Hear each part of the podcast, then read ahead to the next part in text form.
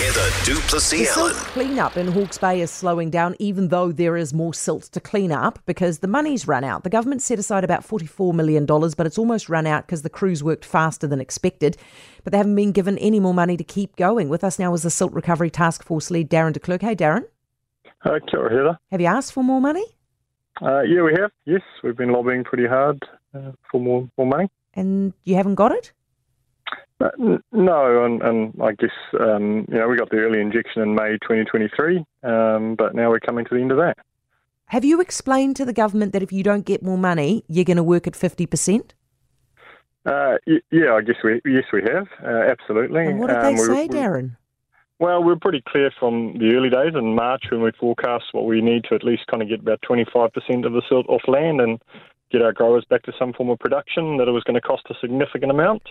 Um, and yeah, we've been working with the money that we've had available since then, and now we're coming to the end of that. Yeah, okay. And so when you said to them, hey, guys, we're, we're running out of cash and we're going to have to stop the diggers, what did they say? Uh, well, I haven't had a direct line in, but we've been working through the agencies, uh, you know, that we work through, and, and obviously we've come, uh, we're, we're coming to an end. But okay, so in short, you've said this and they haven't given you any more money. Uh, yeah, well, we're working pretty actively with at the moment, so I understand we've got uh, a paper going into the cyclone recovery unit this week, and then we'll see what happens from there. Darren, how much more money do you need?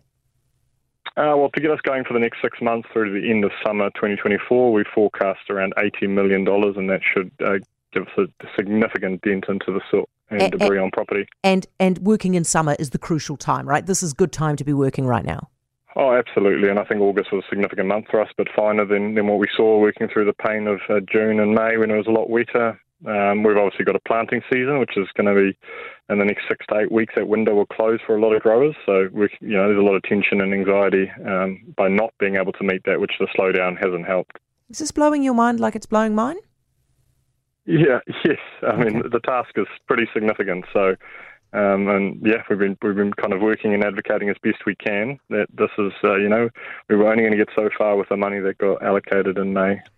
Darren, best of luck trying to deal with this stuff. If you've got enough, enough on your hands with the silt. Darren de Klerk, Silt Recovery Task Force lead. Now, we, we sent in some questions to the Cyclone Recovery and Finance Minister, Grant Robertson. They have confirmed that they've got our questions, but they do not have any answers just yet.